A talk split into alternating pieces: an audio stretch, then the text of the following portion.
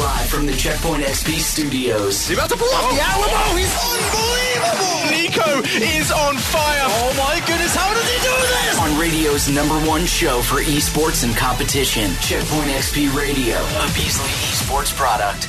Welcome to Checkpoint XP, your home for esports and gaming. You're listening to Robbie Landis, Weird Beard, and someone who has just been followed by Cinnabon on Twitter, me, James Campbell. How long do you wait until you send the DM for the first, like, give me some free stuff? Well, I'm kind of waiting to feel it out, but luckily what happened was Dr. Disrespect tweeted out a map for his new arena, the arena map company, for Road Company, right? I took a look at that thing. To me, it looks like a mall food court. It really does. Doesn't it? 100%, thank you. Yeah. So I saw that. I retweeted it with the comment saying, hey, it looks like a mall food court. Where's the Cinnabon going? Next thing you know, they're following me on Twitter. Work that angle. Yeah. Work it. So once I get some free Cinnabons, I'll hook you guys up. We'll have Fat James on our show now. Oh, yeah, so Fat James. We'll eat a ton of them. Oh, more Cinnabons.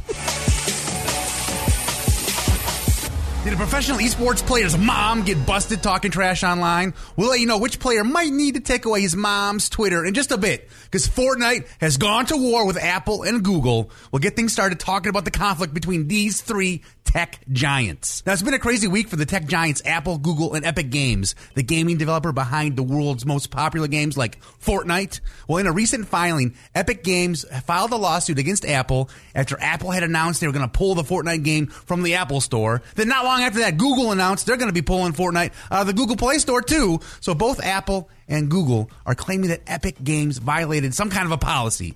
Weird Beard, this sounds like a real mess. Can you kind of help explain what's going on here? So what's happening is companies are currently going to war with Apple and Google, and it's because they essentially own their App Store, which is the thing that houses any application or any data that's going to be going through there. The first volley that was landed actually came through on Epic's side, to where they gave you an in-game offer. You can either buy V-Bucks for $7.99, or you can go and make the purchase through the App Store, which is usually how most people would do it on the mobile, for $9.99, because Apple charges that little upcharge to say, hey, we're giving you a service. So the price is already inflated if you're going through the Apple Store to reflect the percentage that they're kind of taking off the top from Epic. Correct. What prompted this on Epic's side? Like, why is this just now coming out? I don't think anything particular happened. I think really what started it all off was what we talked about last week with the xCloud, with so many people currently mad at how stringent the App Store is. For many years, it's been speculated about how they essentially have a monopoly, right? Like, if you want to be able to have an app on the App Store, Apple could say, well, you got to do it while standing on your head, and that's the only way we'll allow your app in there. Like, they control all the levers of power for it. So now that Fortnite went and cut that, right, they said, hey, we're not going to charge you those extra $2.99 or $2 or whatever it is. Apple has it in their bylaws of their app saying that the only way you can encourage people to make a purchase is to make it through the App Store. You are not allowed to force people or allow people to make purchases in, like, by directing them off-site. So they're saying, don't tell the people there's a secret way to save money by going through your store. Send them straight to the Apple Store. Yes. Well, and this has only recently been able to be something that you could do with the introduction of crossplay. Yeah, but I mean, and that's really the thing that made this such a trap for Apple, because people would be able to purchase these V-Bucks on their mobile phone and then use them on the computer or use them on their PS4 or whatever like that. So Apple is essentially saying we are going to charge more for a currency for something that is a different price in all the other places. It's only more expensive on our one platform. So hold on. Let me make sure I get this straight then. So Epic's like, hey, you guys want to buy these V-Bucks? You can buy them here, or you can get them cheaper by buying them somewhere else. And Apple and Google's response to that was, well, if you're going to tell people they can do that, we don't want none of it. And they just took the game off the App Store completely. Yes, and the big thing is like, you're still able to play Fortnite on a mobile phone right now. You haven't lost that ability, but once they introduce an update in another 2 weeks or whatever like that, the game won't be able to connect to the servers. So if you currently have it, you're still able to play it, but now you won't be able to update it, and if you don't have it, you won't be able to download it. Correct. Okay. And so again, this is all legal mumbo jumbo over like what to us we're like, $2, what is that? But on the scale of what Epic is doing, obviously, you know what I mean? Like when you have $2 billion $3 that you're making, $2 every time is a big deal. So they're fighting over, because again, like the same way that Steam moved away from actually making games and they just collect transaction fees. No, they're just a store. Yeah, that's how Apple sees their app store. They don't make anything on there. They just say we charge people for the ability to be in the marketplace. All right, so there's some background on what's going on between the three tech giants, Apple, Google, and Epic Games. We're going to talk a little bit more on the topic, specifically, like what does this situation mean for gamers? But first, it's time for this. Time is up! Oh my god! Checkpoint XP's Close Shave. Watch it at checkpointxp.com. This week, our Close Shave takes us to the Overwatch League. The Florida Mayhem were taking on the rookie squad of the Los Angeles Valiant, and we're already up 2 maps and going for a match point. The Valiant managed to swing momentum back in their favor, winning map 3 by 1 point. Then they won map 4 by 1 point. The Valiant would complete the reverse sweep and take the win 3-2. Over the top from Gargoyle, takes down KSP, and the pressure on Ash. Gravy, though, Dreamer in the back, another 2, the Valiant on the verge of flipping it, the Gravy rolling around on the ball, the Valiant continue, they flip the point, and now it's the Mayhem in danger, Dreamer, Fates, both down, Winston's out of the fight, but the Valiant in control, overtime in progress, but Gravy with 2 in the back, the Valiant, they end it here and now, the reverse sweep is complete. Congrats to the LA Valiant on completing that reverse sweep and defeating the Florida Mayhem. Now remember, if you ever miss a Close Shave of the week, you can always find them posted over at checkpointxp.com. Never miss anything again. No way. Stay on top of your game by heading to checkpointxp.com to get in the game. You're listening to Checkpoint XP, your home for esports and gaming. We're just talking about the legal battle going on between the three tech giants, Apple, Google, and Epic Games. And we've given you pretty much all the background on the situation. Now we want to discuss what this actually means for gamers. Weird Beard, what's your take on the situation? Well, again, let's go 5,000 feet. It's a bunch of legal stuff that doesn't directly impact anything that anybody in this room or even players of Fortnite But Epic is technically, like people who play on, an Apple device or a Google device, they've essentially said, hey, there's a cheaper way to get your V-Bucks, so... that sounds like a win to me on the consumer side. Maybe, but it's still like they're still ginormous companies. Epic has leaked information of their players many times. They are not good guys, right? Like they are just bad guys getting more money, fighting the other techno giant Apple and Google to get more money from them too. Like I don't think that this is going to. They're not going to lower the cost, right? Like we may see a reduction of that $2. It's still the price you were paying everywhere else. So yes, it's nice to mobile game players, but I don't doubt that once Epic has full control over how much they can charge across all platforms, that we don't see it go up even more. Technically, they're only really saving until the game gets an update, right? Because if you have it now, you're fine, but once they update it, it's gone. Yeah, but this also makes Google and Apple look like the bad guys because they're the ones who took the game off the phone to begin with. It looks like they're the bad guys. But they don't care. Do you think Tim Cook is sitting back for Apple being like, oh, man, those Fortnite boys, they're pretty mad right now? Well, I kind of feel like Apple should be concerned because of the amount of players in Fortnite. There's a potential audience or a potential consumer that they're not going to be able to reach. But at the same time, I feel like Epic doesn't need them. Epic doesn't need Apple. Epic doesn't need Google. They have enough players already playing the game, already dropping money on skins, dropping money on the V-Bucks that... What do they care? Okay, cool. It would suck if you lost like Fortnite Mobile or PUBG Mobile or any of the mobile games. Do you think Fortnite would decrease in popularity, honestly, if they didn't have the mobile side of it? No. I don't know. I don't think so. I think people are playing it on PC and they're playing it on the consoles more so than the phone. It's also... I think overall it's less about Fortnite itself because if Epic succeeds in this, right? If Apple and Google decide, all right, fine, you know what? We'll renegotiate. It won't be the 30% flat cut that we normally take. We'll do something different. That then opens the floodgates for all of the other developers and apps on the store. Yeah. So they can't give in, no matter how lucrative or how big Epic and Fortnite might be on their platform. If they give in, it's over. But that's why Epic isn't the good guy here. They didn't do this because of benevolence. They didn't feel like, oh man, we got to stick up for our player base. They know that it would put Apple against the ropes. They were already in trouble with. But isn't that good for the rest of the tech scene. Sure. Look, Epic, you're right. They're already multi-billionaire whatever. You know, they have Tencent behind them, right? But if this makes the app stores both on Google and on Apple, you know, a bit better for, you know, the small-time developers that are in their basement trying to come up with an app to make themselves money or, you know, put themselves on the board, if it makes it better for the small-time developers... They have a little more room for negotiation. Isn't that a win? They don't have to just bow down to whatever the mighty Apple and with the mighty Google That would be a win, wouldn't it? I mean, yeah, I guess it would be a win. It's hard for me to declare a winner, like, if somebody's who we should be rooting for on this. I don't think I feel either way. If I had to root for somebody, I'd root for the people that are paying less now because they're mobile gamers. But they could be screwed another 2 weeks if, you know, the Epic doesn't figure this out. They don't get the game anymore. All right, so obviously we know, I think, what Epic wants out of it, right? Mm-hmm. But Epic's also losing money if the game comes off the app stores, right? Because not everybody has a PC, not everyone has a console. True. So if it ends up coming out, this lawsuit, you know, ends up going through and, you know, they rule in the favor of Apple and Google, and they're like, no, look, if you want to be on their platform, you got to play by their rules. If you're Epic, do you then resubmit to the rules and like, all right, you know, we'll take it out, we'll put it back on, we'll everything go back to the way it was? Like, our plan has been foiled. Yeah, our plan's foiled. Oh no, they figured it out. Or do you just go, all right, you know what, we don't need mobile for the game anymore because everyone's losing out on money at that point. Yeah, I feel like at that point, you got to abide by the rules. You got to put your game back in the store and keep collecting all that money and no. You poked the bear and you lost. You tried. You know? Yep. You gave it you gave it the old college try, and they shut you down. I mean, we got to remember, like, yes, Epic is a very large company. They have a lot of money behind them. You know what company has more money than most countries in the world? Is it Apple? Apple and Google. Like, they together own everything. So, yeah, like, you can piss them off, but...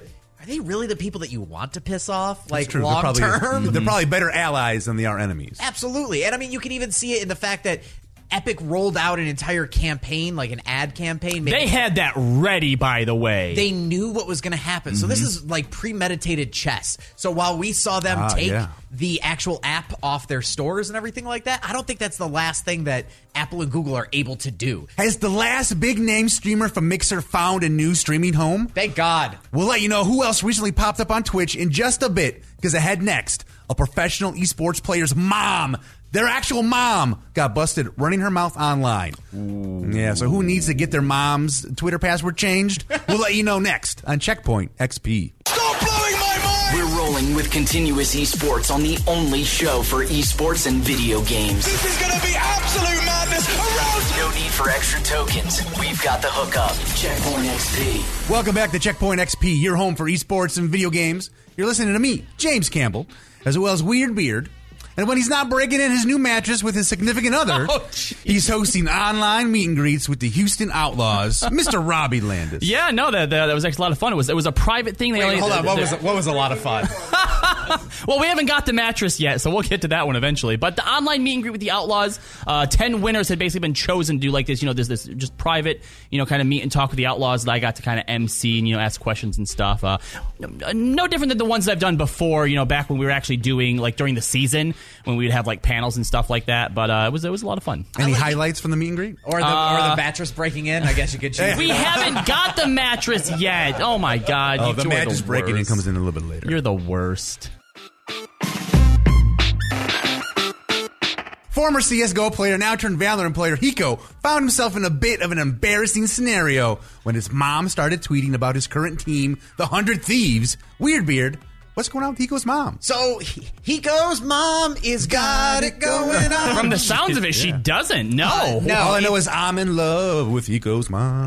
Well, not really. But. So, Hiko's mom, Hiko was on 100 Thieves, right? A huge esports organization. They're massive. And legacy brand. Yes. Yeah. And Hiko is a legacy Counter-Strike player. So he retired. He's now made the move to Valorant. And when they signed him as team captain, they said, hey, Hiko, you're great. You get to pick out all the people that are going to be on your team. And then, hold on, didn't they give him 4 players from PUBG? Yes. Oh, so Hiko's the guy that got the 4 PUBG players. Which, by the way, team. A battle royale game, like, sure, they're both, like, you know, first-person shooters. Well, actually, one's third-person shooter. But anyway, like, the skills from PUBG do not directly translate to Valorant at all. Yeah, and so what really has happened is it's now been Hiko versus 5 other players every single game. Because his PUBG dudes just get wasted. He's got to carry all the PUBG players. Absolutely. And the tournaments just haven't gone his way whatsoever. So they got skunked again this past weekend in a big tournament.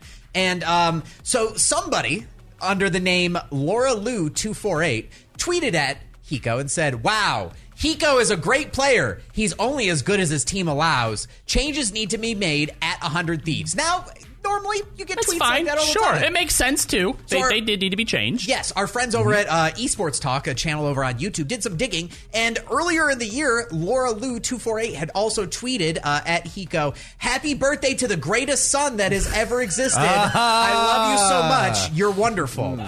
So... Oh, no. Busted. Now, this story ran, and it ran everywhere, all because they picked it up on that. And then later on, actually on Friday of this week, Hiko's mom was on Hiko's stream. Let's take a listen to that real quick. That YouTube guy. What YouTube guy? That idiot guy. What idiot guy? The guy that took your tweet? Yes. I don't know. His name is like Jake or something. Jake Lucky. Yeah. It's his stripper name. And second of all, he took my tweet and he changed and he added words. I don't think he did that, Mother. I think he screenshotted it. I think he screenshotted it, too. And there was one word missing. One word, and he made a big stink out of it. He's on my you-know-what list. Uh-oh. Not what mom's list? You-know-what list. I don't know what. Oh, you do. Okay, somebody clip it and send it to Jake Lucky, whatever his name is, dude. Jake Lucky. You won't read this, I will. Stripper. Jake Lucky the stripper. What's his real name? Jake Lucky. From Jake Loser. Wow. Jake Unlucky. Okay. Oh, wow. Sick burn. Mama's on a roll. You've made an enemy, Jake Lucky, wherever you are out there. You know. Now, what would your parents say if you guys were on a team that was underperforming? Would you have a parent that would tweet in and say, "They suck, fire them all"? Hold on, am I still getting paid despite, losing all the time? Not as much, but yeah. All right, if I'm still getting paid, I think my parents are still pretty impressed I'm being paid to play video games. Okay. Yeah, same here. I think my mom and dad would be like, "You're getting paid to play the Nintendo?" In fact, they'd be like, "You're losing and they're still paying you?" Yeah. What's wrong with those guys? I'll tell you. I know for a fact. So my mom is a wonderful lady. She's very, level-headed. I did get the vibe from this, that same vibe, when you're in school and, there's a bully making fun of you. From then on until forever. Doesn't matter. Your mom, that doesn't. You can make friends with them eventually. Your mom's always going to remember. They're never going to forgive. See, because I wrestled in high school and everything, my mom was the crazy mom who was down there screaming, "Cut his head off!" Oh, you had the sports booster mom? Yeah. We just got the mom that had to escort out of the gymnasium with security. I will say, though, do you think it's inappropriate for sports reporters or esports reporters to pull tweets that parents send? Inappropriate? No, I think it's fair game. Exactly. It's part of the job. Absolutely. I think it's amazing that esports is finally at this point in the world. I don't understand why Hiko's mom is trying to hide it, because especially on the Overwatch League side, there's tons of moms who are involved.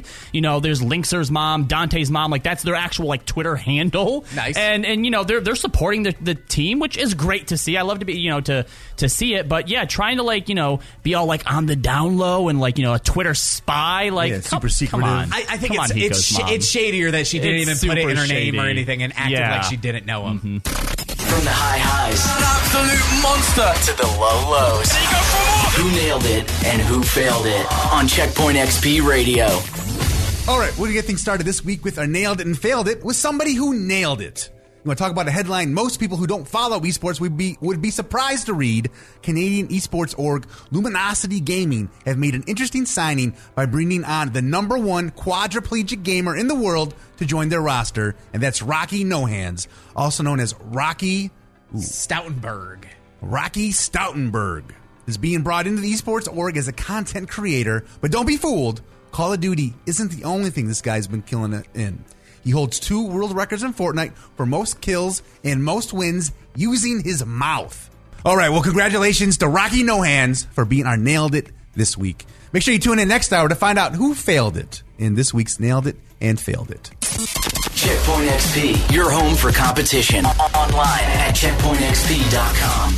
You're listening to Checkpoint XP, your home for esports and gaming. We're just talking about 100 Thieves, and before they blew up the Valorant team, that they were looked on as a bottom feeder team. Now, this is a very common thing in esports that you don't traditionally see in regular sports. Oh, it happens all the times in esports, and it's so terrible to see, too. You know, you have a team that's underperforming for an extended period of time. The Florida Mayhem in the past 3 seasons, I think, have probably redone their roster 3 or 4 times, but they look at it and they go, you know what, these guys aren't working, let's get rid of them and bring in an entirely new roster of people. And in fact, speaking of 100 Thieves, Nade Shot was actually on stream and talked about, you know, some of the thinking behind, you know, what happened with his team and why they did the sort of redesign of their roster. I don't think people really understand the position that 100 Thieves is in esports, right? Because it's one thing to say that our teams aren't playing well. I agree with that. For the most part, we have not found a ton of success in esports besides our Call of Duty team. We're not going to live in the past, though. We're going to talk about the future, right? Because we signed a new Valorant team. They're not performing. Our CSGO team has shown glimpses of greatness, but haven't rose to the occasion yet in the way that we'd like them to. Our League of Legends team has obviously been very turbulent in the results that we've seen. And what hurts me the most is people on our subreddit think that I don't care, right? I spent a decade competing myself. I hate losing. Can hate losing. Yeah, so we actually have Checkpoint XP producer Callie here with us, who follows a lot more traditional sports than I think we here at Checkpoint XP do. And it's, there's such a difference, right, between the traditional sports world and the esports world, because in the traditional sports world, you have teams that consistently sit at the bottom of the leagues, and they don't just go and completely redo their entire roster. Why do you think there's such a difference between these two scenes? Well, I think the biggest difference is you can't just on a moment's notice, you know, blow it up and start over in traditional sports. So many traditional sports build through the draft. You have to sign your players year over year, and the leagues are designed that way, right? Players associations also protect player interests. Correct. They certainly do. But you start, if you have a bad season, you draft high typically. If you have a good season, you draft low. That's just kind of the way it works. And, you know, teams that build through free agency, looking at you, teams like the Detroit Lions, seldom work. Those are the teams that tend to struggle because you can't save, you know, you only have so much money under the salary cap, and these are all things that don't exist yet in esports, right? There is no salary cap on a League of Legends team or on an Overwatch League team yet. There is no draft to bring new players in a kind of a fair and equitable way. It's just about what players can you scout. In esports, you can still nuke your roster and go find 5 more players off the ladder. You can't do that in traditional sports. So is that just, you know, just the world of esports? Like, is that just what we have to live with going forward? Yeah, or should we try to move towards a system that, at least from the way that I look at it, that protects the players a little bit more? My question, in addition to that, is, like, how long do you give them? Because, like, how in traditional sports, you may give them, like, 5-6 years. Right. You know what I mean? You're also, in traditional sports, you're not dependent on winning to make money. Yeah. True, you make money regardless. People still show up and watch the Cleveland Browns. Yeah, whereas in esports, if you're not taking, depending on which one you're in, like Overwatch League is working towards a profit-sharing model, but if you're in like the tournament circuit, if you're not winning tournaments, you're not getting money. Money's not coming in. Callie, do you think that it's like, is it healthy for the sport to be able to, or esports to be able to turn over this quickly, or should it slow down way more like traditional sports? I think it's natural, given that, you know, esports athletes have such short careers, right, compared to other sports. So it's normal, but it does need to move away from that. Like, right now, there's going to come a time where people are going to say, is it really worth it to try to become an esports athlete for a 2-year career where I have to scrim all the time, and as soon as I start screwing up, they're just going to replace me with someone else? You do need some level of guarantee in your contract. And we've started to see that. You've got some players in League of Legends who have 2-year contracts now. We're getting there.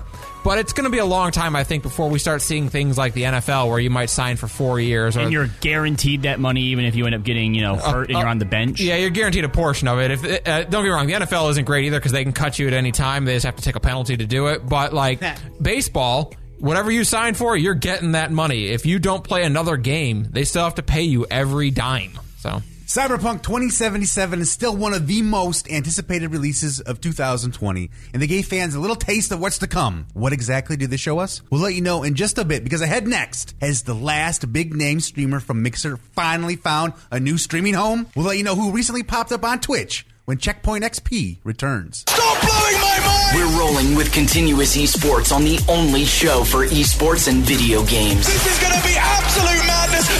No need for extra tokens. We've got the hookup. Checkpoint XP.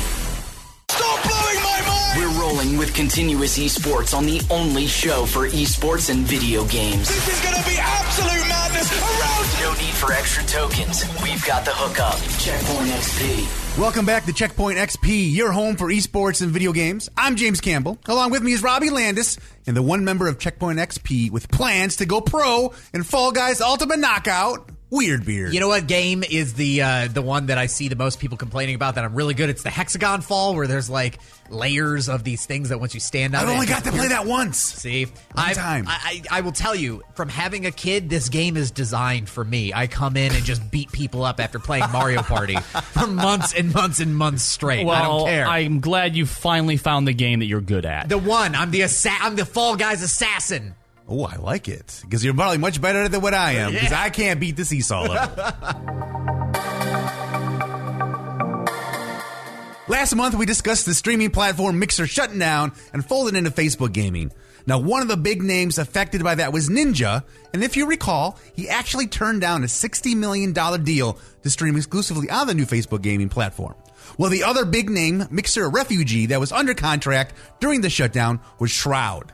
Now, it looks like he may have found a new home. Weird Beard, do we know where Shroud's going to be calling home? Yes, he's returning back home to Twitch. Okay. And so the way that Shroud is approaching this, right, is he has officially announced that he is becoming a Twitch partner again. So he is back to streaming exclusively on Twitch, and you know it because... Now, do we know if he's actually been given, like, a Twitch contract? No. Okay, he's partnered with them in the same way that, you know, the Checkpoint XP Twitch chat is technically partnered. Or any other average Joe who reached the partner status will be partnered. And look, if at any point Shroud wanted to go somewhere else, he could... But I think Twitch is the place for it. So when I launch my new streaming platform and I call Shroud up, he's going to come over and help me make it big time. Yeah. He can do that. Now, here's the thing. For people who aren't familiar with being a Twitch partner, when you're a Twitch partner, it means that you can only stream at one time to Twitch, right? Like, you can't stream and also have it go to your Facebook and have it go to YouTube. Like, you are stuck being just on Twitch. That content has to live on Twitch for a certain amount of time. Correct. Yeah. And so, like... So by doing that, right, he acknowledges that obviously Twitch is going to be his home, where he's making his bread. In fact, the little trailer that he put out, that was sort of the big branding was, I'm coming home. Yeah, and again, Shroud beat Dr. Disrespect on his return. This is the thing that thing that surprised me the most, 516,000 concurrent viewers. And not only that, but he held the viewers for longer. He had people dropping in and giving. He made more money off of donations and subs than Dr. Disrespect. You're kidding, really? No, for real. The reason this surprised me the most is because I think that between Ninja and Dr. Disrespect, they have more mainstream outside of gaming appeal, right? Like, if I go and I say, hey, Mom, hey, Grandma, name a streamer for me, they're going to know who Ninja is. Yeah, they have more mainstream recognition. Doesn't mean that they're going to go and watch them, but I just feel like more people are invested in their story.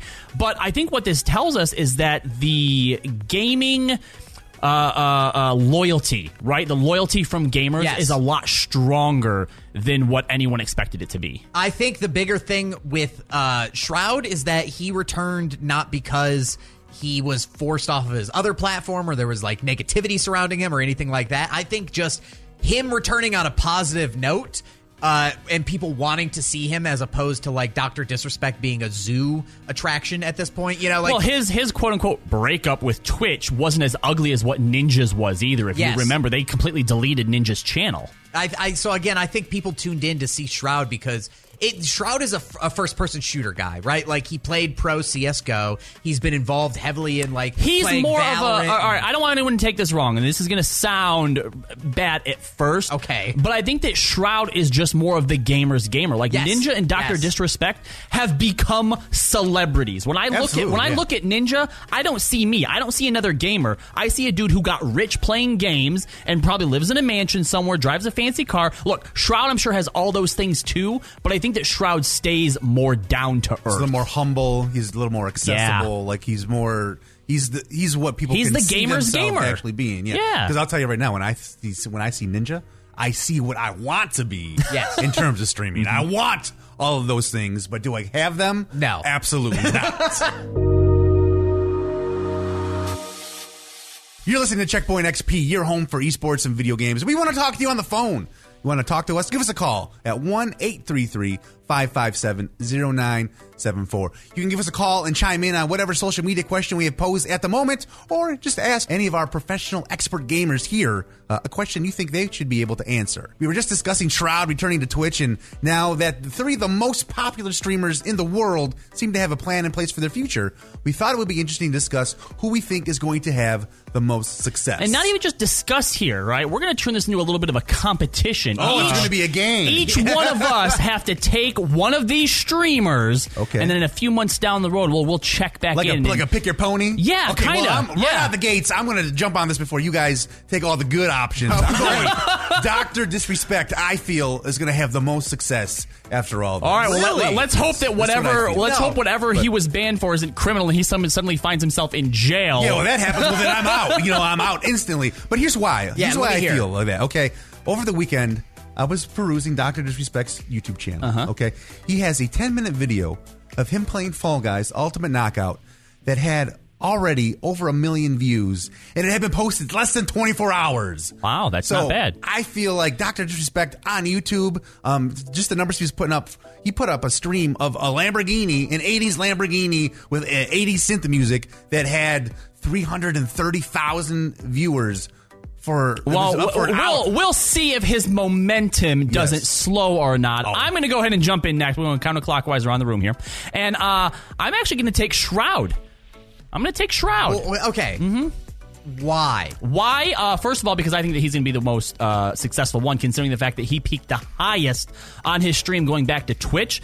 And you have to do anything special for it, right? He took some time off after Mixer went down. He's just like, look, I'm coming back. Here I am now.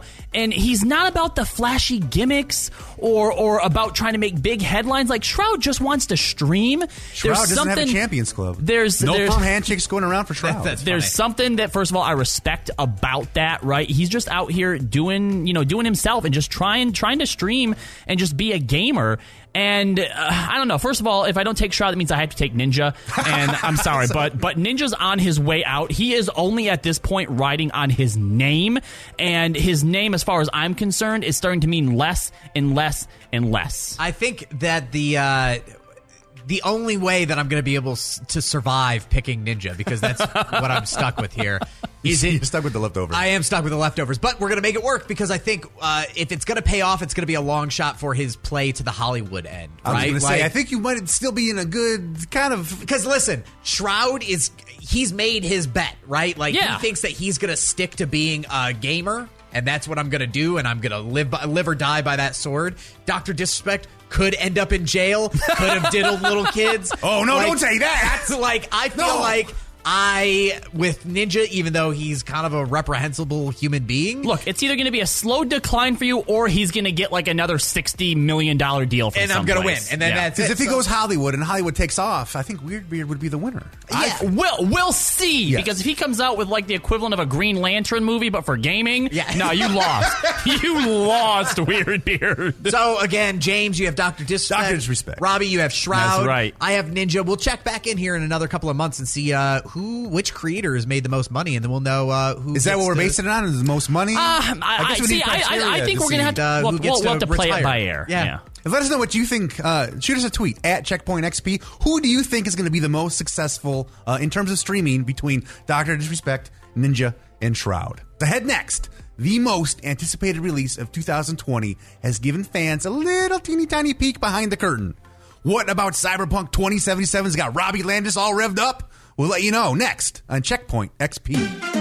Hey, this is Callie with the Checkpoint XP Save the Date calendar, letting you know about the latest esports competitions to look forward to in the coming weeks. The Overwatch League is back with the Countdown Cup, once again splitting the league into two regions for competition. It's worth noting that at the end of this tournament, there will be 2 more weeks of play, after which every team will have played 21 games this season. The League of Legends Summer Split will be running weekly all through the summer. You can tune in to the LCS matches starting on Fridays each week, with matches running through Sunday evening. The playoffs are slated for the end of August into September. Joining the list of canceled esports events is EVO. The tournament was supposed to be held held online, but accusations of sexual abuse in the organization has led to the tournament's founder being ousted and the event being canceled this year. While the Fortnite World Cup is gone, the DreamHack Fortnite series is up and running once again. The monthly $250,000 tournament is back on as of July. For our CSGO fans, ESL is currently on break in between seasons. As of now, the ESL is scheduled to get underway once again on September 4th. That's it for the Checkpoint XP Save the Date calendar. And remember, for all the latest in the world of esports, check out our website at checkpointxp.com. Get in the game. What are we witnessing? The #1 esports and video game radio show, Checkpoint XP, where gaming lives. Welcome back to Checkpoint XP, your home for esports and gaming. You're hanging with Weird Beard, Robbie Landis, and the first person on Checkpoint XP to enjoy the bold, cheesy flavor of Cheetos mac and cheese. Me, James Campbell. Is your stomach okay? My stomach is doing just fine. Wait, so is this where you just put Cheetos in the mac and cheese? No, Cheetos actually came out with their own mac and cheese. It's wild. It's literally like they took the Cheetos cheese and they give you a magic powder that you mix in with your pasta. Oh, and it's powdered. Yep. Oh. And then it smells like Cheetos and it tastes surprisingly like Cheetos. The color is probably what I haven't seen the color because I'm colorblind, but I would assume it's like it's neon orange. Yeah, neon, just gross orange, glowing orange out of the bowl. It's wild. It's like you open it up and you dump it in. You're like, I don't know if this is safe. Is this science approved? But it's good. It's good. It's not better than a Ucraft Blue Box mac and cheese, but it's definitely a viable option. Cyberpunk 2077 is still one of the most anticipated releases of the year. We're still looking at a couple months to wait before the release this November, but they put out I'd call it like a little sizzle reel, kind of like a trailer, and it got Checkpoint XP's Robbie Landis' attention. Robbie, what got your attention? Oh, first of all, Cyberpunk has been on my radar since forever. I'm actually thinking about even dropping maybe around $2,000 on a new computer rig just in time for it to come out. Jesus. Is it going to be that powerful of a game? You need that expensive of a machine? Need it? No. Want it? I get you. Yeah, absolutely. More power. So Cyberpunk is a role-playing game. So, one of the key features here is that you're being placed into, the role of playing a certain kind of character. And one of the first decisions you're going to make in this game is you have to decide what your life path is. Where did your character come from? And this trailer broke down the three choices you have, and I wanted to talk about them a little bit, kind of get an idea of maybe which ones you guys might be going for yourself, right? Okay. So the first one is the street kid. This means that you grow up on the streets of Night City, right? You live it, you breathe it, you're part of the gangs. You're like Batman? Yeah, maybe kind of. Well, no, Batman was a little bit too rich, I think, to be a street kid. Damian or Dick Grayson? Absolutely. Okay. But, there's a part in the trailer where I think it really kind of sums up what makes a street kid. It says you're born here, you live here, and you'll die here on the streets, right? Looks pretty cool, I gotta say. I think that's the one that has probably the most, sort of frenetic style. Like the Aladdin of Cyberpunk. Kind of a little bit, yeah. And then the second one we have up is the Nomad. Now, the Nomads, they grow up outside of Night City, and they seem to have a little bit more of it seems a little bit rednecky, I'm not gonna lie, but it seems to be that there's more of an emphasis on family, right? Being able to choose your family and, the sort of community and camaraderie. I have to say, between the three choices, this one felt more like good guy to me, right? Really? You have a home that you're coming from. Yeah, what, you didn't think so? I mean, maybe. I'm surprised. I don't know. I felt from the trailer or from the little sizzle reel, the Nomad is going to be more of a hands-on mechanic, I can fix it myself. Yeah, I get that. That type of stuff. While the street kid, is that what it was? Mm-hmm. Yeah. So the street kid's going to be more of I know how to run the hustle, I'm the hustler. Yeah, exactly. Yeah, that's fair. What I mean. That's fair. And then the final one is the Corpo. Now the Corpo, you come from the corporate world. You probably worked for Apple or Epic Games. Yeah. And there's some corporate sabotage going on. The trailer makes it feel something's gone wrong. And if you don't help fix it, if you don't help fix it, it's your head on the line as well. Darth Vader, and so, these life paths, what they'll end up doing within the confines of the game is they'll obviously probably determine what the beginning, the sort of tutorial section is like, but they'll also determine how people treat you within the game based on sort of where they came from. So, after watching the trailer, which, you can find over at checkpointxp.com, how do you guys feel about it? What really spoke to you? For me, unfortunately, it was the Nomad, because again, I feel like out of all three of them, the Nomad felt the most like the good guy sort of character. Someone coming from the Nomads is going to be someone, on the right path, have a moral center, whereas both Corpo and the Street Kid are more cutthroat. I'm just going to do what I have to do to get me what I want. I feel the Street Kid. He's going to be the one that's going to find a way to make it happen no matter what. And that's usually like my play style in games is just do whatever you want to do, whatever I feel like doing. Like, do you want to be? Do you want to be bad? You'll be bad. If you want to be good, you can be good. Yeah, because I think playing like a certain certain games that have like the alignment charts, right, where you always have to play good or you always play bad, are kind of boring because it's like, I don't know, you automatically know the good options. Well, sure. Gray area. And here's the thing, I think no matter what you pick, you're going to be able to choose that. But for me, I feel like the No Man's already aligned with how I normally play. I get you. What about you, James? I'm liking the corpo.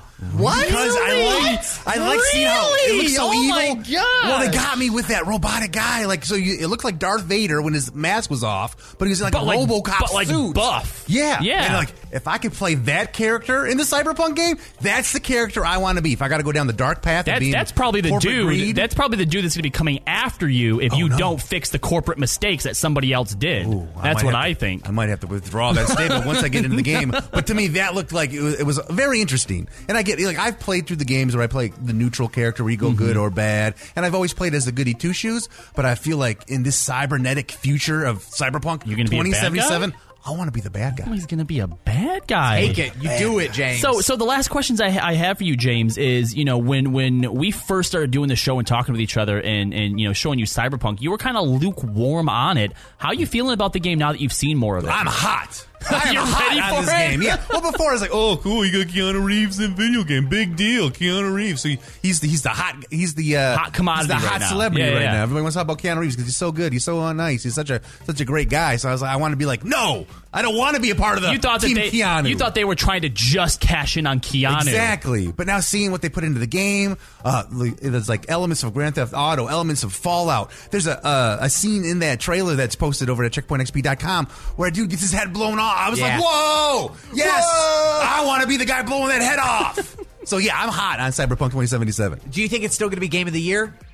I don't know. I mean, it looks like it's got the potential. Absolutely 100%. But I'm not an expert in the field to make that declaration. Robbie, is it still in the running? It's absolutely going to be a contender for Game of the Year, 100%. Gaming on a budget, we've got a game for free. $3.99! Checkpoint XP's free game of the week. Checkpoint XP has you covered with the free game of the week. Now, if you ever wanted to go on an action-packed adventure as one of three anthropomorphic toads named after skin conditions, then this is the game for you. Not just any intruders, the soon-to-be famous Battletoads. It's the Queen! Wait! We can team up! Now that you're here, we can execute my plan to defeat the Topians together. Sup, Topian scum? We just stole a spaceship, and we're coming for you.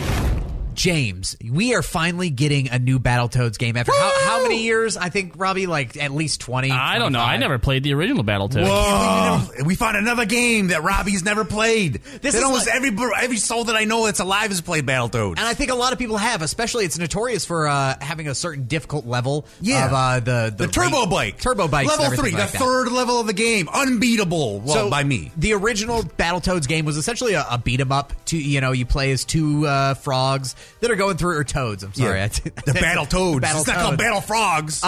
Where they go through and they beat up all these animals. Yeah, I think they're like some are pigs. Yeah, it's all over. But it's a fun, old, classic beat-em-up style game. Like, it's in the vein of Streets of Rage. Absolutely. If you like that kind of a game. And I'm excited because not only is it brand new, but it's free if you're an Xbox Pass subscriber. Perfect price to pay. James, do games like this still carry hype? Like, does it still matter if you battle? I'm super excited about this one. Mostly because it kind of tickles my nostalgia button. You know, I'm gonna have some nostalgia of going back and play this game that was out back when I was a teenager. You know, on the NES.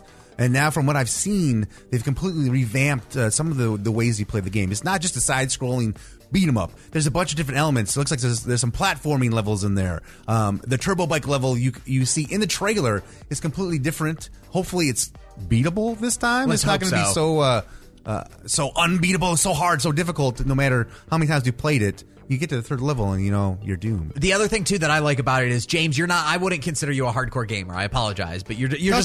That's fair. That's the truth. Like, you live outside of it. To see people excited about a property like that are outside of the hardcore gamer kind of sphere is always a good thing. So, to get this one as it launches and free if you're an Xbox Pass subscriber, I think is a win-win for everybody involved. Yeah, absolutely, because it's just now hitting the stores right now this weekend. Boom. Now, if you're looking for another good game recommendation, something that's easy to get into and well worth the time, we will have our Patient Gamer segment coming up in the next hour. Next, we'll find out if I can defeat the undisputed Checkpoint XP champion, Robbie Landis. You can't. We'll see, because we're playing the Gibberish Challenge.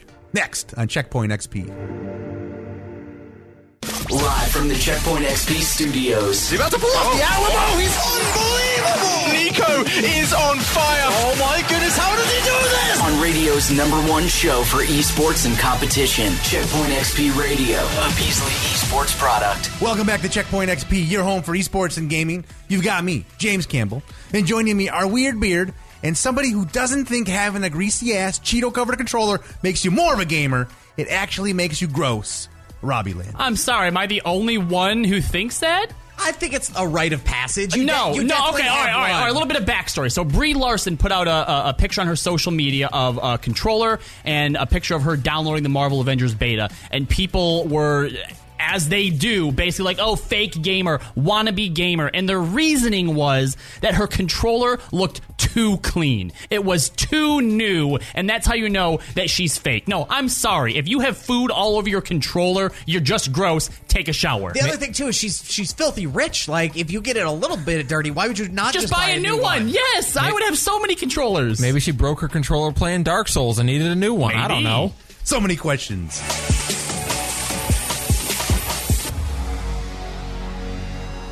All right, it's time for some fun and games. Weird Beard has put together a little game for us to play to see if anyone can dethrone the Checkpoint XP champion. And a little game that's going to require us to decipher some gibberish. We have Checkpoint XP producer Callie sitting in with us to see if she can help us take Robbie down. Weird Beard. That's all the games have become about is just taking me down. What's all about taking Robbie down? It's like, what, Scott Pilgrim versus the World? Yeah. It's the world versus Robbie Landis.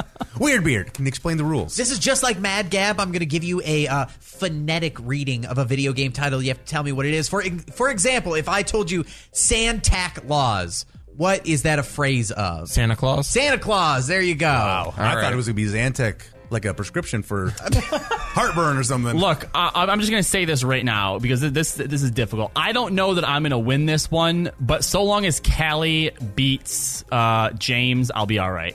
Perfect. We got to keep James losing in his place. Why don't you hedge your bet harder? So I had to work really hard on these, so I apologize if it's terrible. It's literally designed to just make it so Robbie can't win. All right. Great. Question #1. Thick Aw loved Hoot He. Who's going first, I guess? Or is it we all chime in if you know it? Okay. Thick Aw loved Hoot He. I have no idea. Say it one more time. Thick Aw loved Hoot He. I hear Call of Duty in there. The Call of Duty? Ding, ding, ding. Callie got the very first one. The Call of Duty. Nice work, Callie. Wait, was the game originally called the Call of Duty way back in the day? I got to make some of these work, man. You got to give me a little bit of a slack on Fair what I'm enough. Doing. All right, there. The Call of Duty. I got it. All right. The 5 points. The next one. Made divorce be with you. May the force be with you. That isn't gaming. So the game would be Star Wars? Any Star Wars. They had a PC port. By the way, with the subtitle of it, so that's what I'm stealing. May the force be with you. All right. I'm doing good at this. Never mind. I got this. Wow. I'm finally on the losing end with Robbie for once. You guys got to try a little bit harder here. Like you've got to be. My brain just doesn't work this way. I knew it was may the force be with you, but I was like, I don't know which Star Wars game. Yeah. Really? Okay. All right. Next one. Gasp, earthy, fur, and lee coast. These are supposed to be like titles. They have like 7 different syllables in them. Yeah, it's Casper the Friendly Ghost. Callie is dominating you guys That's right now. That's not a game! That is a game. It's a game, movie first. Oh. You know, this would be like if I'm like, hey guys, why don't you tell me some famous video game villains? And then I put in there like the Joker, or I put in Frieza. Yeah, technically they're in video games, but they're not video game characters. Look how mad he is. Robbie doesn't handle it. No, it's fine. It's fine. You have to cheat to lose or to beat me. That's fine. Just recognize it, all right? Hey, what's next? I'm finally getting some of these. Callie's like Rain Man with these. I'd also like to point out that you can kind of see Weird Beard's. No, I cannot. All right, what's next, Weird Beard? This is hard for me to be able to focus because Robbie is so like He's very into this. Wait till we play Apex next. He's a little salty. He's very salty. All right. So right now we are playing a video game version of Mad Gabs. I give a what is seemingly gibberish line here. You have to tell me the title or possibly even subtitle of a video game because I just got to be able to make this work. Even though there's only been one video game so far. Callie is in the lead, dominating. Up next, Wands Up, Pawn 8-Time. Once Upon a Time. There you go. James gets one on the board. What video game is that? I don't know what game that is, though. Once Upon a Time, put out by Disney on the Sega Genesis? Robbie, don't even start with me in I've never heard of that game. So, of course, I'm not going to get it. I like this. This has specifically been designed against me. That's why I did it. Next up, Mine or Tier Report? Minority Report. James is killing it again. Another two. Based on the movie. Based on the movie, but it's close enough. I didn't realize they turned that into a video game. I guess there was. You didn't play that one, Robbie? No, because I didn't realize they turned it into a video game. I guess you missed out on that one. It sounds like a blast. Okay, right now we are playing a game so that you can follow along while you're listening. I am giving you a list of very confusing words. How can we make Robbie mad? Yeah. The game. So we are going to give you a list of these phrases that if you say them out loud, it should hopefully be able to give you a title of a video game. Uh-huh, a video game that no one's ever played or heard of. Are you ready for your next one? Oh, yeah. The next one is... Hold on, let me pause it. Theme, hum, he, read, earns. The Mummy Returns? God, Callie, is that three that you've now got? This is four. Four? Four for me. Four... Robbie or James has two. Robbie, what's Sitting your score? On zero. Yeah, because these aren't actual video games. Yes, these are okay movies that got terrible video game adaptations that no one's actually heard of, except for Callie because she likes terrible video games and terrible movies. Don't worry, I'm going to get you guys back. I'm doing the game next week, and don't you worry. Oh, you just wait. You just wait. This is exactly why I designed this game, to hopefully make Robbie go into a complete... Don't make him too mad, because we have to get to... Don't get him too mad, because we have gaming headline news to get to. Yeah, no, don't worry. See, this isn't actually... I'm not actually going to take this as a true loss, because not only was the deck stacked against me, I was basically locked outside. So go ahead, play your little game. Enjoy your...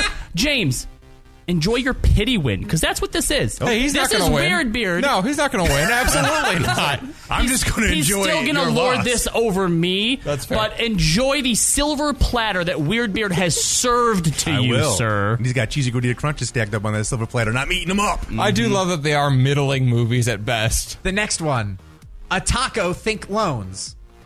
Attack of the Clones? How does it feel? She's the Rain Man of this game. I know. Robbie, can you just tell me, bring me in, like, what does it feel like being on the other end here? I don't think it feels the way that you guys want it to, because this wasn't earned by them, so hey, I don't feel defeated. I'm pretty good at this, I gotta say. Right, but I'm just saying, I don't feel defeated. I don't feel like my skills have, like, suddenly been, you know, uplifted or anything like that. It's fine. Take your win. He's behaving like I turned his microphone off or something. Yes. Essentially, yes. Next one, this is another subtitle. Abe Earth Day's Hoot. Abe Earth Day's Hoot. And I'll give you a hint. Birthday suit? It is! It's the subtitle to the Leisure Suit Larry game that came out! This is ridiculous. A game so bad even I haven't played it. Yes, and then we'll give you one last one. I'll make it like... An actual game? Maybe? Nah, not really. No, of course not. We'll do... Alright, this is a game put out by Nickelodeon. Wow! Really scraping the bottom of the barrel. Half Freight Tough Deed Arc. Afraid of the dark. Are you afraid of the dark? I will give it to James. That's fair. Just because, anyways. So, final score, Callie came out with six. Callie has six. James came out with... I have three. And Robbie has... A big fat donut. Oh, man. Yeah, which is exactly the way it was designed to be, so that's fine. The champion finally gets dethroned. Yeah, sure. From the high highs, an absolute monster, to the low lows. Who nailed it and who failed it on Checkpoint XP Radio. You heard I nailed it earlier when we told you about Rocky No Hands, the paraplegic gamer getting signed to the Luminosity Gaming. Well, now it's time for our Failed It. The internet is home to thousands of scammers lurking, waiting to prey upon those unaware of their existence as they attempt to make some quick cash at the expense of others.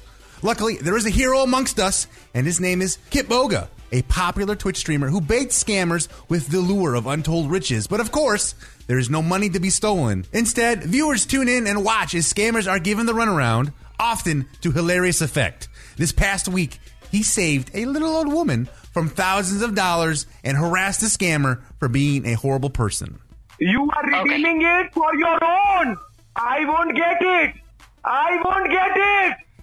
I won't get it. What do you mean? Ma'am, what are you doing? What are you doing? Whoa. I'm adding this. Ma'am, are you a prostitute? Oh my gosh. No. No. No, bitch, no! Oh my god! No! So hold on. So the scammer was trying to like basically siphon info from this Twitch streamer who pretended to be a little old lady. And while that was happening, the Twitch streamer got into the scammer's computer and actually took all the codes from the Google gift cards that he had scammed from other people.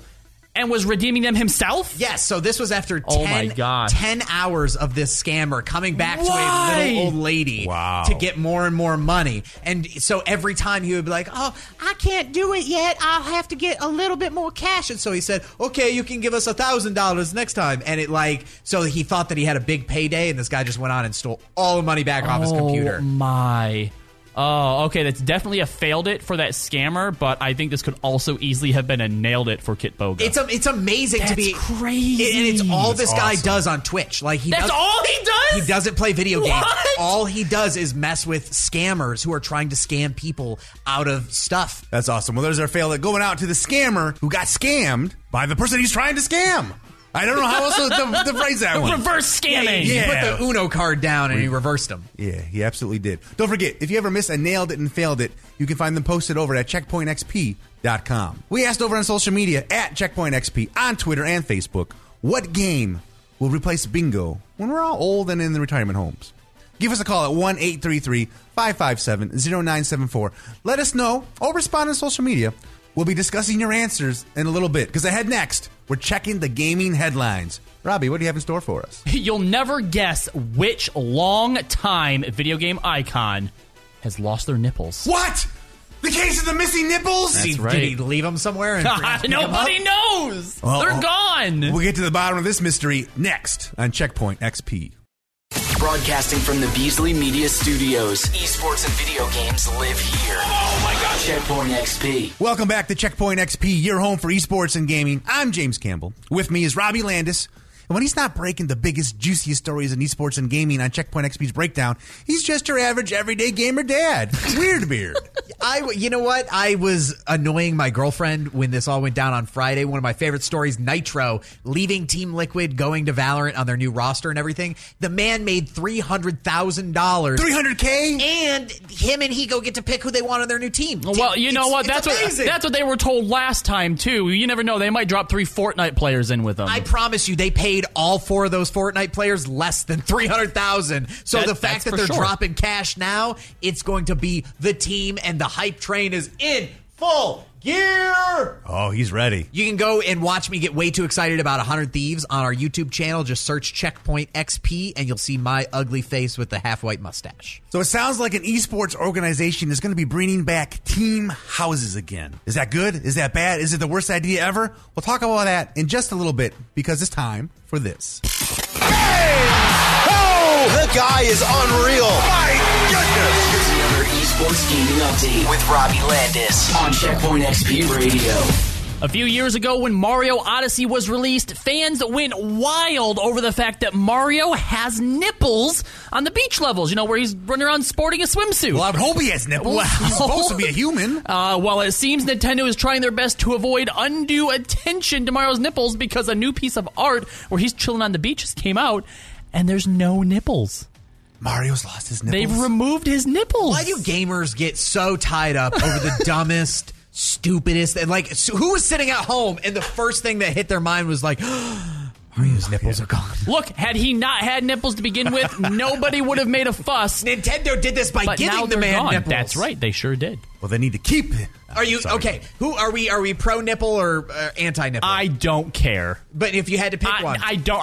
I refuse to. I don't. I'm pro nipple. Give the man. Give Mario his nipples. I think Mario needs nipples. Okay. He deserves the nipples. All the work he's done for the Mushroom Kingdom, that man deserves nipples. Speaking of doing work, Summer Games Done Quick 2020 has begun. For anyone unfamiliar, it is a yearly event where people play games as fast as they can. It is a speedrunning charity event, and this year all the money raised will go towards Doctors Without Borders. So if you want to see some of your favorite games beaten in mind-boggling times, make sure to check that out at gamesdonequick.com. Speedrunning is one of your favorite sort of pastimes to watch, Weirdbeard. I like it a lot. It's cheesy, and people think it's like extra nerdy. I like it because it shows a mastery of the games. Like, they're literally breaking it down to like... It's like a memorization of everything. Yeah, you have to know the mechanics of the game and how it operates. I will say that 100% speedruns I like better because you can actually quantify what's going on as opposed to like when they glitch through things and they're just like jumping in random directions. Like glitching in speedruns is cheating. Like, I mean, it is, cheating, absolutely. Because you didn't really play through the game. Yeah. But I'm curious, Weirdbeard, what game blew your mind the most when you saw somebody speedrun it? There's a lot of really You really have to good. Give us only one. We don't have time for this. Portal. All right. Portal 2. Portal. When they did Portal 2 the first time that I saw it, you think that you're good at a game. I can see that. And then all of a sudden it's like, because it's all like physics mechanics based. And physics-based, they know how to do it, and you're just like, I don't know how you'd ever do that. Since the fall of Representative Alexandria Ocasio-Cortez's bill to stop the armed forces from recruiting on Twitch, the Army is back at it. And their first day back was weird. They didn't play any games.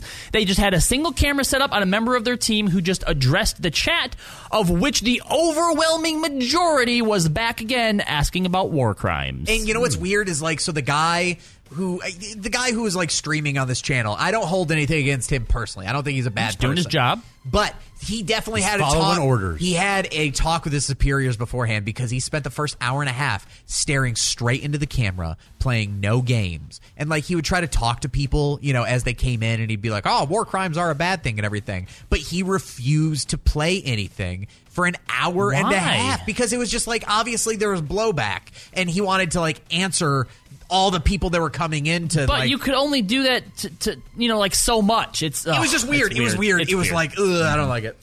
Marvel's Avengers comes out in just a few weeks for PlayStation, PC, and Xbox, but only PlayStation users will get to play as Spider-Man. Even though Marvel has sort of Spider-Man rights-ish, you know, they're doing some cool movie stuff, Sony still owns the rights, and that includes the video game rights to the character. Crystal Dynamics boss Scott Amos did have some advice for people who really want to play as Spidey. He said, you have the option to do so on PlayStation. Oh, bummer. Oh, wow. Thanks a lot, Scott Amos. Look, the only thing about this that bothers me is that we're not going to get anything substantial or anything of substance out of Spider-Man. We'll get lucky if he has some voice lines, but really he's just going to be more of like this silent character that you can play as or have in the background, but he won't actually be a part of the overarching story. Oh, that's kind of lame. Yeah, that's disappointing. Ghost of Tsushima is getting an interesting new co-op mode called Legends. It won't follow the main character Jin and will instead be a whole new experience. You'll play as up to 4 legends, and the locations and enemies in the game will be fantastical and based around Japanese folktales and mythology, as opposed to just like this straight sort of samurai simulator that they have right now. So, James, you were really disappointed with the Assassin's Creed Odyssey because you didn't actually get to fight like the mythology. Yeah, I wanted to fight Medusa and the Minotaurs. It sounds and like all that's stuff. What this is going to be, but more with Japanese mythology. Oh man, if I was more into Japanese mythology, this might be a game mode I would look into. I mean, Ghost of Tsushima was already in the running for Game of the Year. It is. I think that this is just another kind of like block trying to cement that for people. Yeah. The voice of DJ Laszlo from the Grand Theft Auto series first debuted on the talk radio station Chatterbox in GTA 3. Laszlo Jones, his real name, is also a producer and writer for Rockstar, and after 19 years, he has left the studio. You think he's rich? Oh, probably, yeah. Why else would you walk away, right? Can I just make a comment that I think the radio stations on Grand Theft Auto games what's he gonna say? Were the best. Are better than most FM radio stations. Yes. Thank you. Like, obviously, not as good as this radio station you're listening to the show on currently at this very second. But there's a lot of, like, the hosts are funny. Yeah. I think the music selection is good. Like, it's solid radio, dude. It's as solid as this show you're listening to right now on this radio station. It's an absolute dream of mine to get my own Grand Theft Auto radio channel. It seems like they're going to have an opening now that Laszlo's gone. Let's make a pitch, a Checkpoint channel. That's it for the Checkpoint XP gaming news update. Hold on. I have one more news story. You don't do the news. You've got a breaking news interruption here. No, I do the news. It is breaking news. Esports is coming to Fall Guys. Stop. And the reason I say that is because we already have a team in the esports organization. Wait, there's a Fall Guys esports team? Everything doesn't need to be in esports. Fall Guys should be. It shouldn't. The organization Immortals is talking about picking. They've already hired a general manager for their esport team for Fall Guys. That's awesome. Listen, Twitch Rivals is already doing an esport or a Fall Guys event. They're going to have all... No, weird. How are you going to sit here on this very show and be like, Fortnite shouldn't be an esport anymore because they don't care about competitive integrity? Yes. They just put fun stuff in the games. Yes. And now a game comes out and that's all it is, and you're like, yeah, let's do an esport. Shut up. Life is full of contradictions, my friend. Stop it. You don't get to talk on the news anymore. That's it. I want to hear more. I want to hear more about these Immortal... gaming news update. For more, head on over to our website, checkpointxp.com. Robbie's spoiling all of our fun. So the esports organization Energy is bringing back team houses again. It's a fad that was popular when esports first hit the mainstream. A team house is where an organization rents or buys a house, and all the people that stream or play for the organization, they live there. Weird Beard, why is this possibly the worst idea ever? Well, COVID-19? Yeah, let's take COVID-19 right out of there and everything like that. I think that we saw the death of team houses for a good reason. So these team houses are essentially, like you said, James, an organization will buy or rent a place. They stick all their players in there. And then usually what they like to do is go, oh, we're all together. We're going to make content. We're going to make videos interacting with each other, yada, yada, yada. And it had, where we've seen some of the craziest, most outlandish stories in the past couple of years in the esports scene, it's come out of these houses. Like FaZe Clan was the one that really started the fad, I think. They were one of the first ones to do it. For like, you also see the Hype House, or Jake Paul did his Team 10 houses for YouTube content creators and everything. And it's insanity. It's literally putting 16 to 20-year-olds in a house. So it's like the Lost Boys. Yes, with no adult supervision. Like, of course chaos is going to reign supreme. Why would you ever do that? Like, Robbie, if you were the organization, what would ever compel you to want to do a team house? Ever? Chaos. Yes. That's it. It's it. That's it. Yeah. No, I think the only way something like this works at this point is you might, maybe, if you have the right team behind it, you could maybe get away with the first true sort of real-world style reality show based around it. I'd watch that. Some of these gamers, maybe. Some of these esports pros are out there. Again, maybe, because some of them may be out there, but for everyone that's out there that you think, wow, they have a lot of charisma, and whether you like them or love them, like, you know, they're entertaining to watch.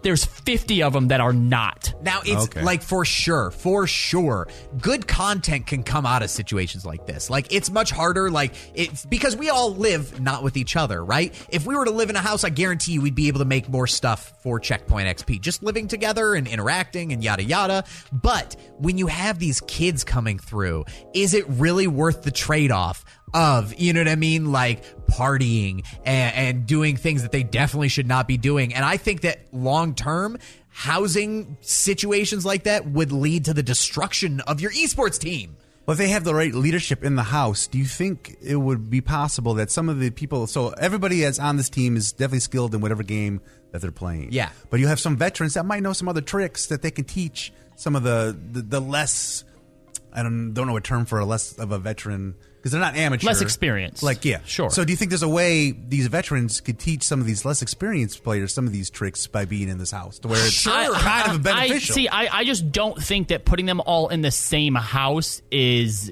imparting upon them any sort of extra benefits or anything like that. I think that, you know, we live in the digital age, everything is done online, and if COVID has taught us anything, a lot of the stuff that we thought we have to be at work to do can actually be accomplished from home as well. Looking for a hit game that you might have missed, maybe something that's easy to get into and still worth the time? We have a great gaming recommendation coming up in just a bit, because ahead next, Microsoft has been pretty weak in terms of getting people excited about their next generation, and they seem to have dropped the ball yet again. How did Microsoft blow it yet again? We'll let you know when we get back on Checkpoint XP.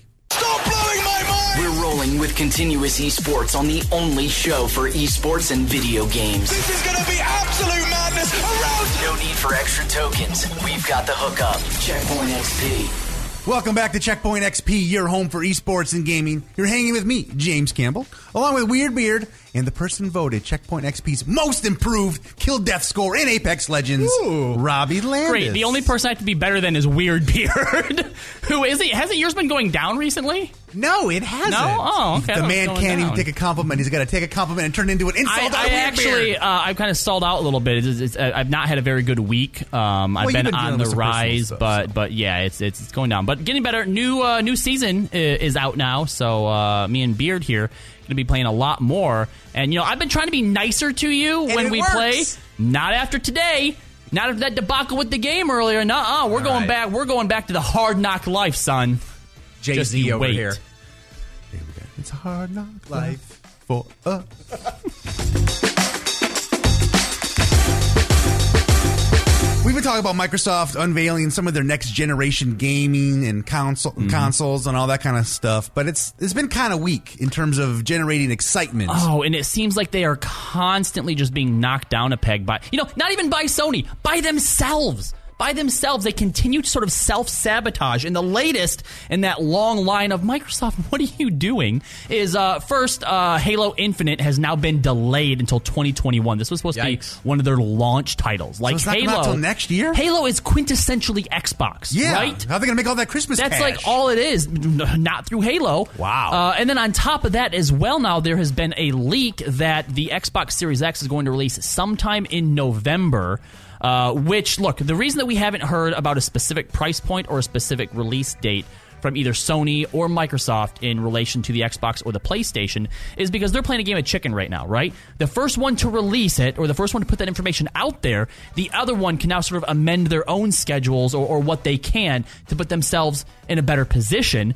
And Microsoft just continues to kind of drop the ball here and not do themselves any favors. Now, my big thing that I'm a little butthurt about this announcement because, listen, 2020 has been the year of delays for video games. Every big video game has been delayed. However, the majority of those that announced the delays were because they were slotted to release sometime between, like, March and June, July time. Prime COVID time. Yeah, exactly. So, like, okay, you delayed it. I get it. Even though, by the way, COVID, I don't think would have impacted your numbers because of things like digital download. Animal Crossing did great. The Last of Us Part 2 did great. But I get it. You know what I mean? Like, I'll at least give them a pass. Sure. How this game was going to be a launch title. This was going to be the game. That's the one game that's, like, aligned with the Xbox. This game should have been wrapped up 3 months ago, minimum, and just you guys were sitting on it to then release it and get people to buy it. First day release. How is it still being worked on when this is supposed to be the tentpole item that sells your consoles for the launch? This would be like if Nintendo put out a new system and didn't have a Mario game of any type or a Zelda game of any type to launch with it. It's absolutely ridiculous. So I don't even know what Microsoft does at this point. They just lose. You just lose. That's all you do, Microsoft. Lose. You don't think there's some kind of plan that they're working to unveil? Look, I think that I don't know. I honestly don't know. Again, everything that they're doing seems good from, like, a consumer point of view. Like, I know a lot of people are like, well, I guess I don't have to worry about buying the Xbox at launch now because Halo's not going to be on it. It's great for us, but when I try to put myself in the shoes of Microsoft, of the executives, like, what are we trying to do with this? I don't know that we're trying to make money. I feel like we're just trying to make people happy. And I don't know how I'm supposed to be mad at it. It's such a weird, conflicting, I don't know, thing going on in my brain. But I'm definitely, like, blown away. Just like any time a new Xbox would come out, there's always some sort of an accompanying Halo game. Yeah. So to not have that ready by launch is just wild to me. But does anybody care if it's not a launch title? Like, if it's a only the Xbox fanboys who wanted a reason to buy an Xbox at launch. Okay. I mean, I just, like, I don't know if this game's going to be salvageable. Like, some games, you still have your diehard Halo guys out there that think so. But as far as like sort of the overwhelming general public, you're right. No, I don't think it's really doing much else. Can't be bothered to play new games as they come out. I've been hearing about this Skyrim thing. Is that worth buying? For gamers behind the times, it's The Patient Gamer. If you've ever dreamed of flying amongst the stars and commanding your own science fiction military force and fighting off alien invaders. Ooh, have I ever. StarCraft has you. Oh, I played that one before too. I am the swarm. Armies will be shattered. Worlds will burn. All right, now wait a minute. I just heard the StarCraft trailer playing. Yeah, it's Patient Gamer. As if summoned, Callie here is actually our resident StarCraft expert. StarCraft is actually, one could argue, one of the first esports. Oh, come on. You can play StarCraft competitively? Okay. They do. Are you kidding me? Really? I will let Callie explain because she Callie knows. Over here is like freaking out. I'm sorry, Callie. Sorry. I'm so ignorant to the game. But people in South Korea, right? Rock stars. Literally live the lavish life, like the life that we see movie stars in America live, are the StarCraft players. That you forget. There's literally a time when they flew in their players on a plane into an arena to be able to get off and play StarCraft. Like they're literal gods. Yeah. James, you come from like a rock format background, right? Yes. That was your okay. Yeah. I'm not kidding when I tell you that in South Korea, StarCraft pros are our equivalent of rock stars. You're kidding me. No, I can't believe that. Like, they are scouted as young as 9 years old to begin training to become StarCraft pros. Wow. That is, like, what it's like in South Korea. You guys have no idea how blown my mind is right now. So, for those of you at home, again, StarCraft is a military science fiction franchise developed by Blizzard. Ugh. It focuses on the activities of three species in the galaxy. The Terrans from Earth. The Zerg, which is kind of like... think your alien, insect, alien, yeah, xenomorph alien, type people. Yeah. Xenomorphs. And then the Protoss, which are like a genetically engineered species. Nerds. There's psionics. Yep. And the game is about the war and the battles between these three factions. Now, it's a real-time strategy game, so it's very similar to the original Warcraft or what Command & Conquer is. Mm-hmm. You have to farm resources and like build your own units to then, you know, clash and battle against them. We tell everybody it's like Command & Conquer in space. Yeah, exactly. That's 100% what it is. The original game, which you can get remastered from Blizzard, Blizzard Store, Battle.net is where you have to go for it. For $15, you got about 20 to 25 hours worth of gameplay, and you can a lot more if you're bad at it like me. I mean, you can get way more than 15 to 25 hours. Of gameplay that's just the campaign. Right. Obviously, there's multiplayer, which you can just play forever against other people. That's where the competitive nature comes from. And then you can also play StarCraft 2, which is actually free to play, which I think it's just the competitive mode. The actual campaign, I believe, is still $20 or $30. Yeah, you have to pay for the campaign if you want to play and find out the story, which, by the way, the story for a game like that, surprisingly good. Actually, it's a lot of fun. The villain is super interesting. The characters are super interesting. But if you just want to play the competitive aspect of it and, you know, go online and play against your friends, that is free to play. Now, Kelly, have you ever played on a competitive level besides just amongst friends? No. Okay. I am what you would call a bronze tier scrub lord. I am very, very bad. Okay. I'm going to put that on a t-shirt for you. Yeah, basically whenever I start playing competitive, it just asks, are you sure you want to uninstall the game? Like, it tries to get me to uninstall every time. It's very offensive. Now, if you had to say that this game is for somebody, who would this game be for? This game is for people who are fans of movies like Alien. I mean, it steals from Alien almost to a lawsuit level. Yeah, when it comes to like micromanagement, if you like to like really be involved in what you're playing. Yeah, if you got a kid out there who's into playing games like War Machine or Warhammer, actually StarCraft was originally developed as a Warhammer game, and then they lost the license and had to change it, so they just stole from Warhammer instead. When you get old, what game is going to replace bingo? We asked you over on social media at Checkpoint XP on Twitter and Facebook. We're going to talk about your answers when Checkpoint XP returns. Hey, this is Callie with the Checkpoint XP Save the Date calendar, letting you know about the latest esports competitions to look forward to in the coming weeks. The Overwatch League is back with the Countdown Cup, once again splitting the league into two regions for competition. It's worth noting that at the end of this tournament, there will be 2 more weeks of play, after which every team will have played 21 games this season. The League of Legends Summer Split will be running weekly all through the summer. You can tune in to the LCS matches starting on Fridays each week, with matches running through Sunday evening. The playoffs are slated for the end of August into September. Joining the list of canceled esports events is EVO. The tournament was supposed to be held held online, but accusations of sexual abuse in the organization has led to the tournament's founder being ousted and the event being canceled this year. While the Fortnite World Cup is gone, the DreamHack Fortnite series is up and running once again. The monthly $250,000 tournament is back on as of July. For our CSGO fans, ESL is currently on break in between seasons. As of now, the ESL is scheduled to get underway once again on September 4th. That's it for the Checkpoint XP Save the Date calendar. And remember, for all the latest in the world of esports, check out our website at checkpointxp.com.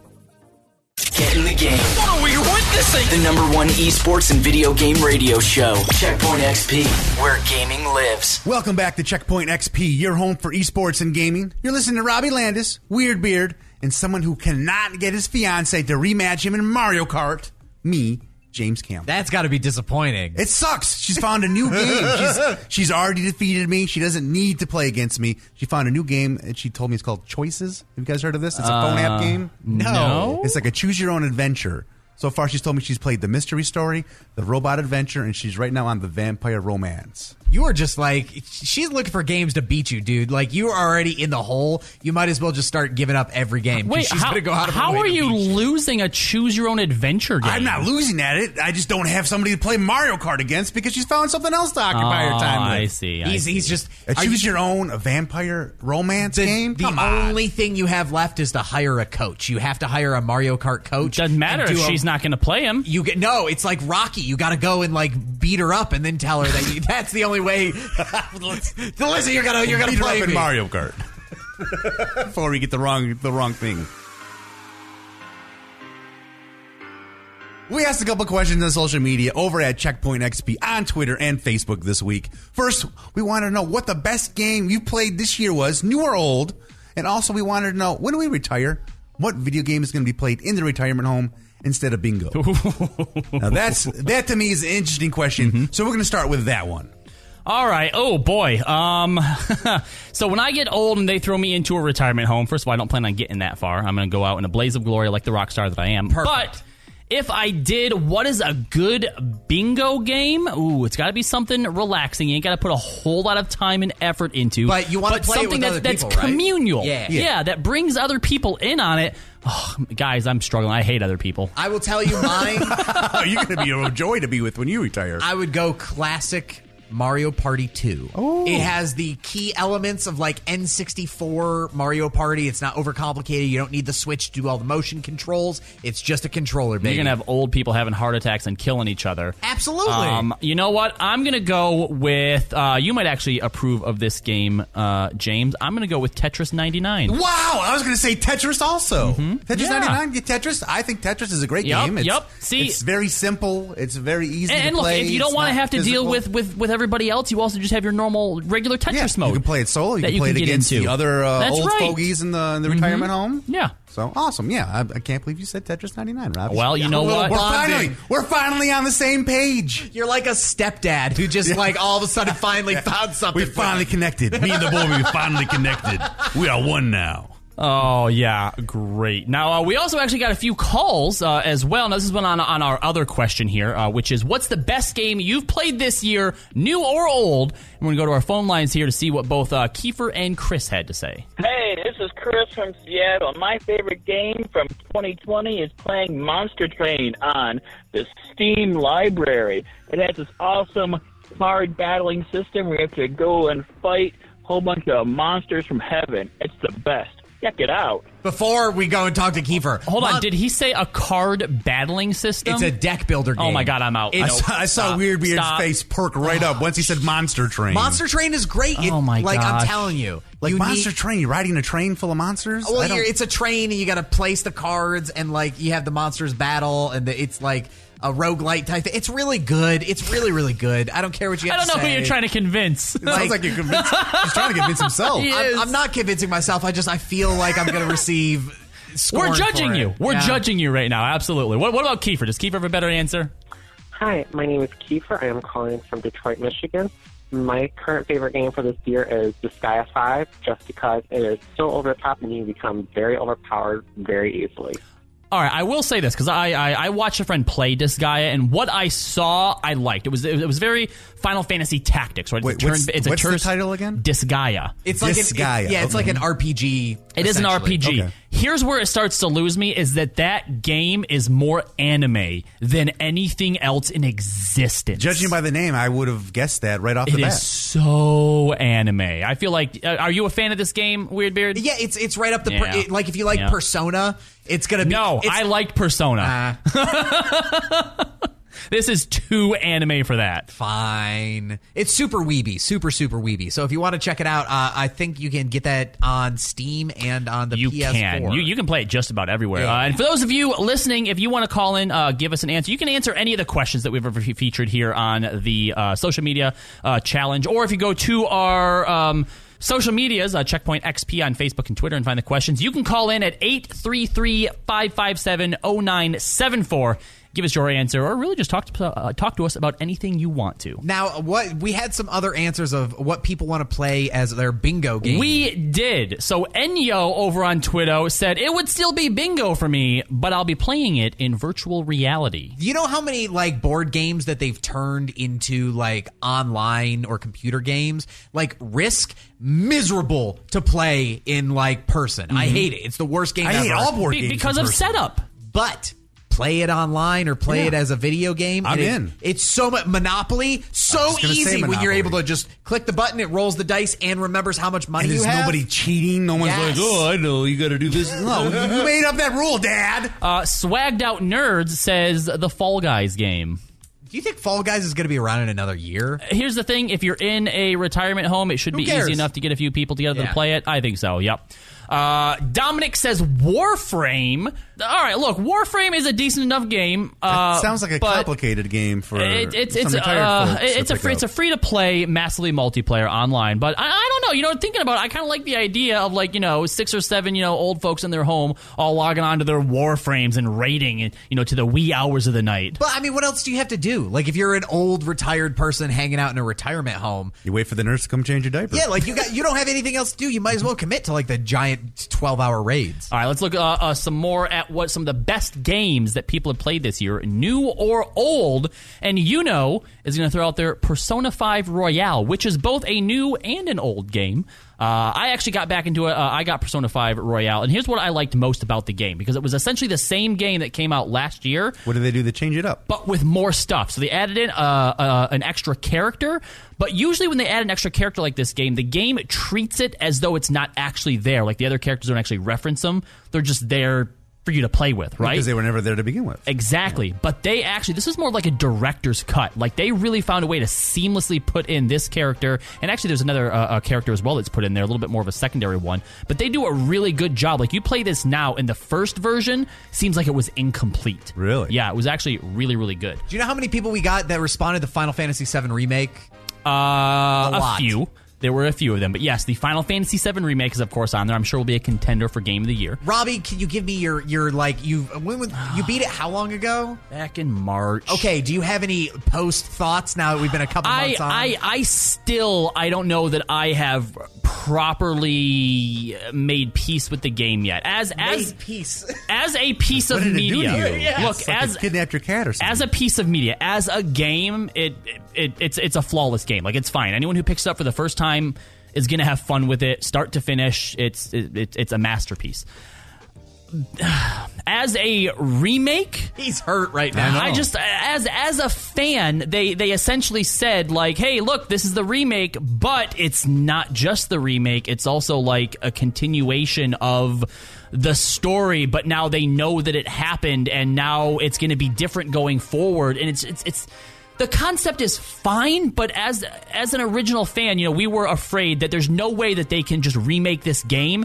Even now, I think you broke Robbie. I think you broke him. 4 months later, however long it's been since then, like I still don't know how to feel about it, and I don't think I will until we get whatever part 2 is, or maybe even part 3, until they actually finish it. Ah, so it left you on a bit of a cliffhanger there. I mean, to really judge it, I need more than just the first part of it. Oh, I'm exhausted. Yeah. Yes, I could. We can tell. All right, if you enjoyed those responses, remember, you can always include yours by commenting on our social media, and that's at Checkpoint XP on Facebook and Twitter. But, however, we really want to talk to you on the phone. So if you want to give us a call, you can reach us at 1-833-557-0974. You can even call and ask us any kind of a question you feel the experts here at Checkpoint XP should be able to answer. That's going to do it for this episode. Thank you so much for listening to us on your radio station. Make sure you head on over to checkpointxp.com. I want to give a big thank you to Robbie Landis, Weird Beard, and producer Callie for helping put this episode together.